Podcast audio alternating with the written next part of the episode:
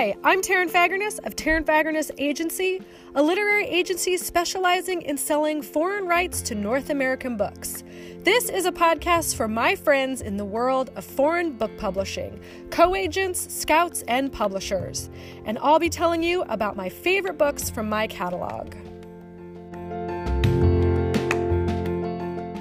Hi, friends. I am absolutely tickled to talk to you today about Horace and Bunwinkle by PJ Gardner with illustrations by David Mottram.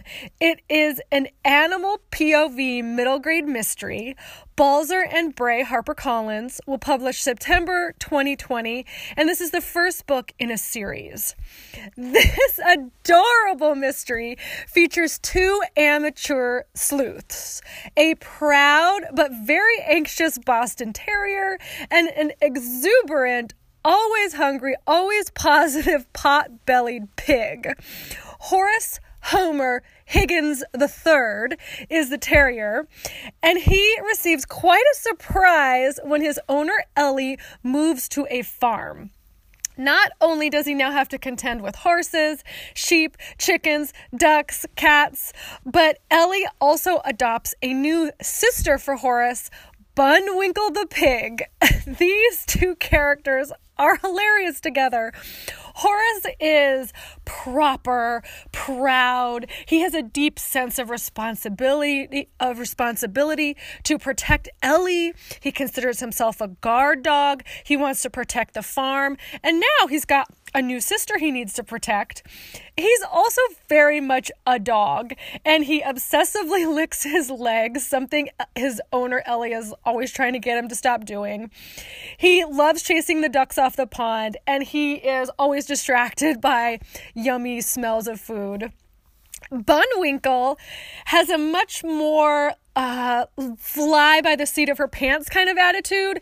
She's relentlessly cheerful. She's rather impulsive. She's charmingly clumsy. And she loves to chew on anything, uh, which totally disgusts the poor, proper Horace.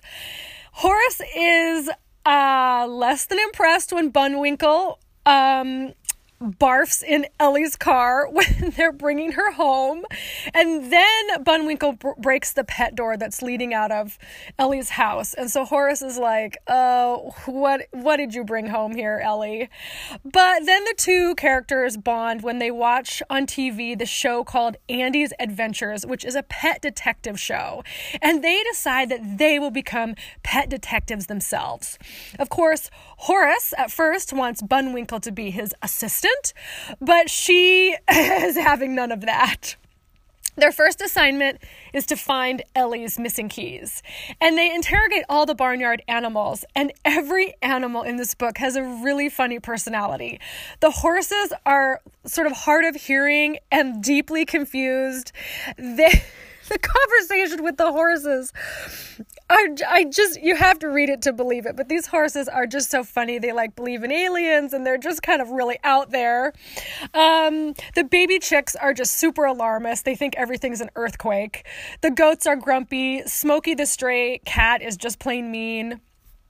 Eventually, although not without injury, Horace and Bunwinkle find the keys and they move on to a much bigger mystery. Animals have been disappearing from the neighborhood. And watching these two investigate this mystery is just pure fun. They each have their own theories about who is doing the animal napping. Horace thinks it's Smokey the cat. Bunwinkle thinks it's the local veterinarians.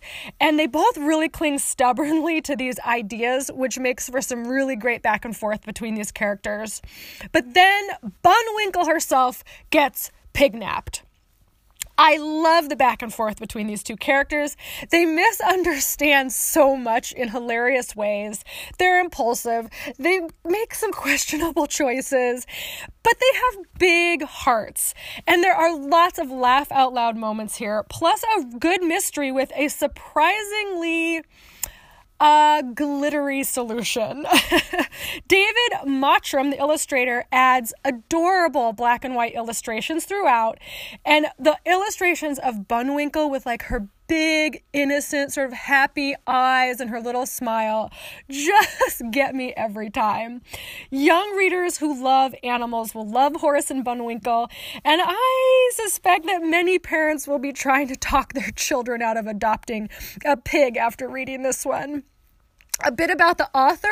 This is her debut book, and she owns a Boston Terrier.